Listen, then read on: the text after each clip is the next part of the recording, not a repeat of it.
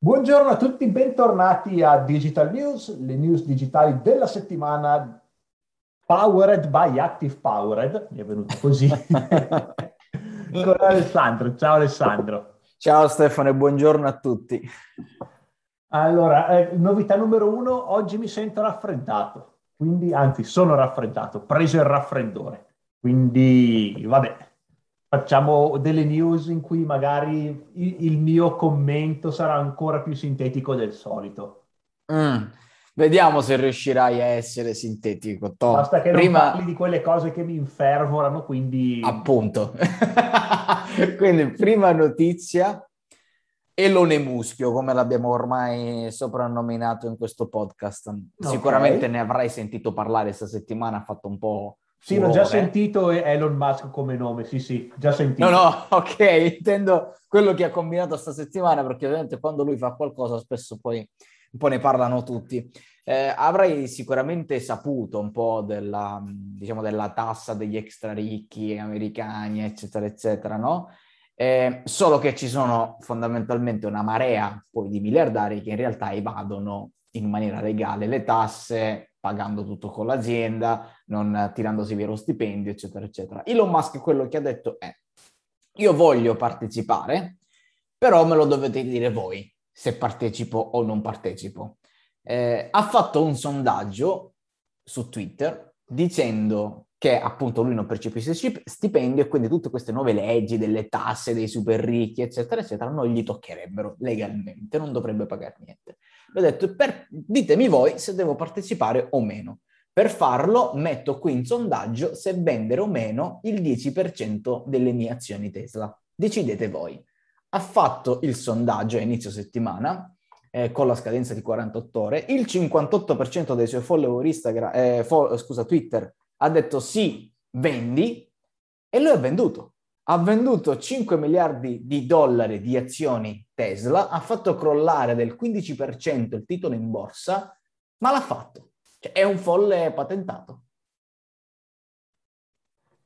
Mm, a parte che ci sono delle leggi proprio per evitare queste cose, non c'è una legge della SEC che dice che se hai troppe azioni non le puoi vendere tutte assieme? Ah, boh, lui l'ha fatto. Boh, si vede che è rimasto dentro, però aspetta che controllo il prezzo delle, delle opzioni, perché io ricordo che ho un'opzione, un'opzione put su Tesla, quindi se, se crolla il titolo in borsa io sono contento.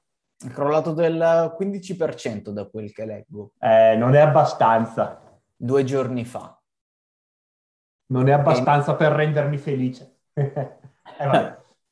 Quindi, insomma, questo è quanto, cioè, Musk è veramente, veramente, veramente un personaggio unico. Questo purtroppo, o per fortuna, insomma, c'è da dirlo, perché fondamentalmente chi è che lo farebbe?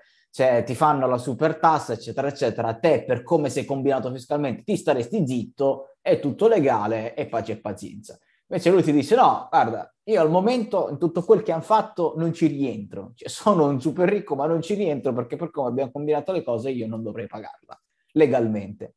Ditemi voi, ai follower Twitter, se devo vendere 10% di azioni Tesla e di conseguenza rientrare e pagarci pure le tasse su tutta sta roba, eccetera. Gli hanno detto sì il 58% e l'ha fatto, è un folle, cioè ha fatto crollare del 15% il titolo, ha venduto le azioni e adesso gli toccherà pure pagare la supertassa per miliardari là in, in America, cioè, cioè, di sicuro è una cosa unica. Non la legge eh beh, il suo lavoro, più che un folle, è, è, è, anche quello calcolato, sicuramente, perché cioè, il, il, suo lavoro è, è fare queste uscite. Lui è diventato uno degli uomini più ricchi del mondo facendo queste uscite. Quindi è probabile che sia sempre uno dei suoi semi che poi un domani porterà a qualcosa. Chiaro, perché se tutti continuano a parlare di lui può raccogliere tutti i fondi che vuole. Con Starlink per dire, cioè, non, cioè, per tanti anni non andrà in attivo Starlink, sicuramente, perché costa una marea di soldi gestire un'infrastruttura del genere, però visto che è molto bravo a raccogliere fondi, a raccogliere investimenti, può farlo. E stessa cosa con Tesla, Tesla è valutata come è valutata non per il valore fisico dell'azienda, ma perché dietro c'è la sua personalità, basta, è bravo a raccogliere fondi sia nel mercato privato con Starlink che nel pubblico con, eh, con e quindi quello che è praticamente un investimento che ha fatto sul suo personal branding che sicuramente gli farà tornare molto di più di quello che adesso pagherà in tasse. Hmm. Questo è Elone Muschio. Invece la seconda news della settimana, eh, finalmente si risolve un mio arcano dubbio da anni o forse addirittura decenni, non ricordo quando è nata, perché Telegram finalmente mette la pubblicità e un abbonamento per evitare la pubblicità. Quindi quello che mi sono sempre chiesto che Telegram era cioè, fondamentalmente oscuro perché da anni anni anni anni era costantemente con zero entrate, zero monetizzazione, non si capiva mai il perché, il per come, quant'altro, che dietro c'era un russo benefattore, adesso quantomeno questo russo benefattore eh, ci mette la pubblicità su Telegram e si può evitare pagando un abbonamento. Ora, secondo me sarà un buco nell'acqua, perché comunque Telegram è sempre rimasto molto di nicchia, è sempre stato migliore come app rispetto a WhatsApp, ma è sempre stato dietro a WhatsApp come nomea, come abitudine di, me- di messaggi, eccetera, eccetera. Quindi adesso che ci metti pure i bannerini con la pubblicità, non ho capito come nella pubblicità e dove la metteranno nello specifico, e ci metti l'abbonamento per usufruirne in maniera totalmente pulita, è una cosa che non ha funzionato per WhatsApp, non vedo come Telegram, che sia, non sia il leader di mercato su sta roba, possa funzionare.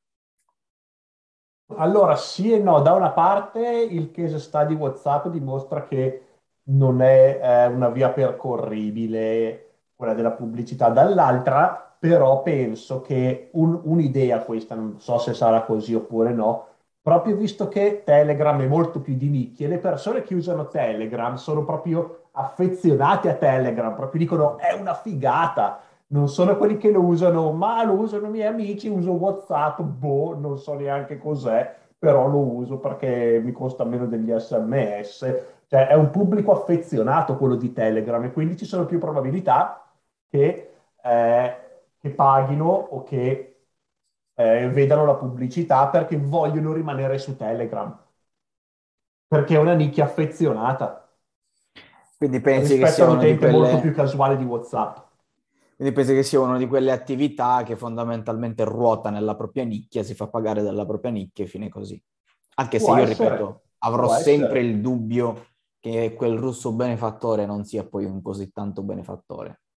Non lo so, ce l'ho sempre avuta sta cosa contro Telegram io. Magari no, non è fondata, però a me sempre, diciamo, ho sempre avuto la puzza sotto il naso per, nel capire sta cosa.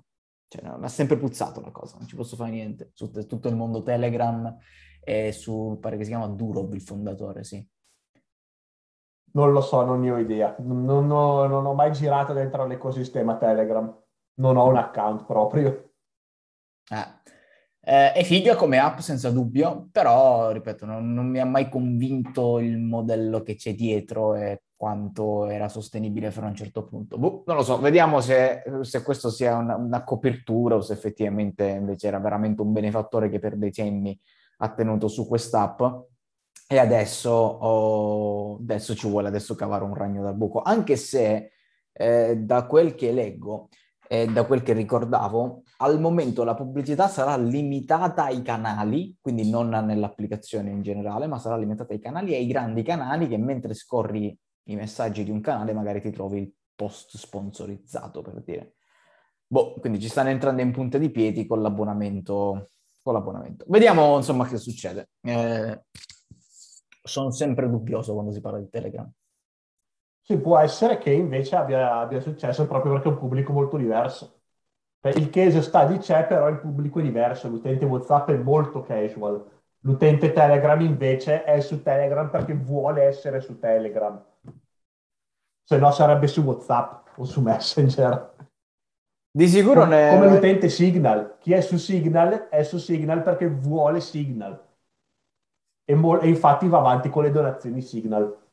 E quello è vero se, se, WhatsApp mettesse le donazioni, chi è che farebbe una donazione su WhatsApp? Hanno Nessuno. mille volte, esatto, hanno mille volte più utenti e più traffico di Signal, ma non avrebbero neanche un millesimo delle donazioni che ha Signal. Quello è vero pure. Vedremo, insomma, sicuramente avremo aggiornamenti su tutta sta roba di Telegram, perché comunque se sta cosa funzionerà, non funzionerà e quant'altro, sicuramente usciranno un po' notizie più avanti nelle settimane. Esatto, invece, prossime settimane. Invece, eh, finalmente, fondamentalmente, cioè poi può essere un pro, può essere un contro, però una cosa che comunque ha fatto notizia, che Amazon, che fino ad oggi se n'è sempre infischiato dei metodi di pagamenti terzi e quindi fondamentalmente te se vuoi usare Amazon paghi, metti la carta, la registri dentro Amazon e fine così, così che Amazon possa poi direttamente da Alexa farti pagare, perché Alexa ormai se gli dici una cosa spesso ti propone direttamente l'acquisto a cui tu devi dire sì o no, direttamente fa tutto lei, piuttosto che tutti gli altri suoi canali, i suoi metodi, la sua roba da Audible a, a, Prime, eccetera, eccetera. Comunque c'è la sua carta, c'è registrato e sei felice così. Che è sempre stata una cosa che, essendo Amazon, io fossi Amazon farei la stessa identica cosa, no? Quindi non, uterei, non utilizzerei PayPal piuttosto che altri tipi di pagamenti, e, eccetera, eccetera. Questo sta per cambiare, perché PayPal ha fatto un accordo con Amazon per inserire un nuovo metodo di pagamento all'interno di Amazon. Ma attenzione, non sarà PayPal, ma un'azienda che io non conoscevo, che è mm, posseduta da PayPal stessa, che è Venmo, non so manco come si pronunci, Venmo. Venmo. Ah, Venmo, sì. È di PayPal, Venmo, neanche lo è sapevo. Di PayPal, è di PayPal, io non la conoscevo sta roba, ma da quello che ho letto praticamente funziona alla stregua di PayPal. Um, eh, oddio, sì, eh, però è più rivolto verso le, le, uh, le, app, verso i telefoni e cose così, eh, tipo un Revolut per dire. O in Spagna si usa Bizum. Mm è una cosa del genere da quanto, da quanto ho capito, un co- è un, diciamo un conto light in banca. Okay. Però è, è molto più, più, rapido e spigliato di PayPal come, mm. come, sistema. Io non l'ho mai usato perché non si usa in Europa, però negli Stati Uniti va veramente, veramente tanto. Ce l'hanno ah, tutti okay. Venmo. Ah, ecco, perché non l'ho sinceramente mai sentito, mai sentito. Cioè, non lo conoscevo. Come In America è enorme. Anche perché eh, giustamente ha fatto notizia sta cosa, uno perché Amazon giustamente da, da, super proprietario dei metodi di pagamenti si affida a qualcun altro, ma quello che, e potrebbe anche essere poi la chiave di volta di tutta sta cosa, è che proprio nell'ultimo periodo Venmo eh, ha introdotto il supporto alle criptovalute e quindi ci sono le testate giornalistiche che giustamente si stanno domandando questa partnership ha senso perché Amazon vuole iniziare a far pagare in cripto nel prossimo futuro? Può bene essere, sinceramente. Uh, non ne ho idea, però eh, che altra ragione avrebbe di accettare Venmo?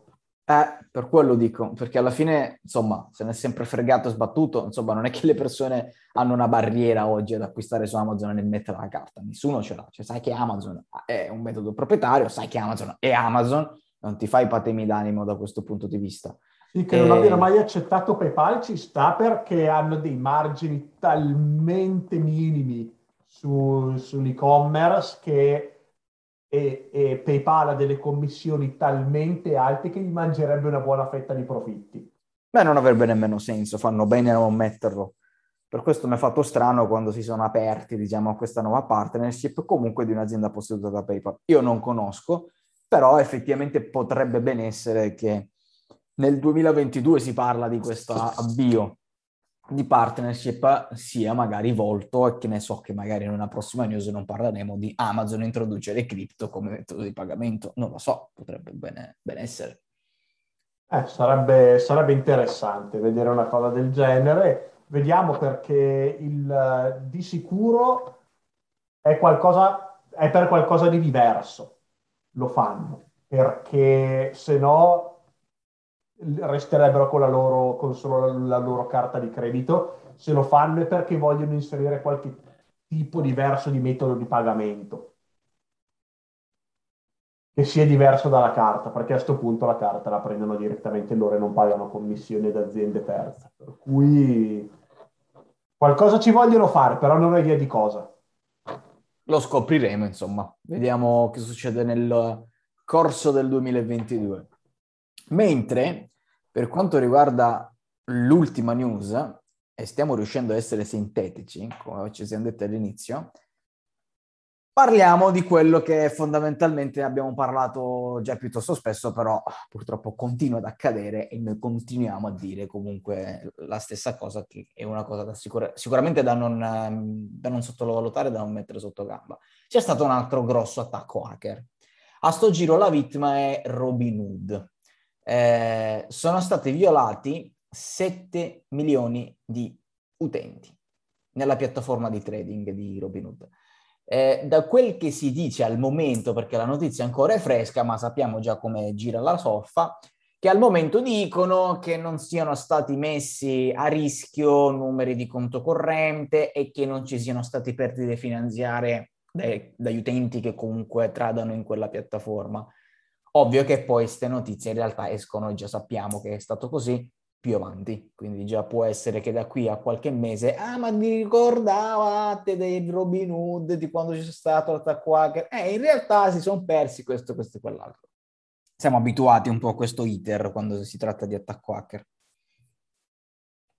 Uh, direi che abbiamo già parlato della cosa de- degli attacchi hacker, ma non mi sorprende, un altro è un altro dei tanti e come sempre servono, cioè i sistemi che abbiamo adesso contro gli attacchi informatici non sono sufficienti, soprattutto dal lato umano.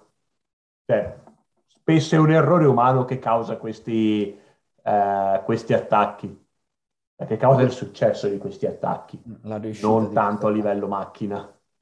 Sì. E questo è quanto, io non, la, non, l'ho mai usata questa piattaforma, però insomma è giusto e doveroso inserirla nelle news anche se ne abbiamo abbondantemente parlato dell'infrastruttura odierna, di quanto sia sensibile a questo tipo di attacchi, non siamo neanche lontanamente vicini a essere totalmente sicuri nel mondo del web odierno, però insomma è giusto e doveroso dirlo perché se c'è qualcuno di voi che lo utilizza è giusto che venga informato di quello che sta succedendo o è successo sulla piattaforma.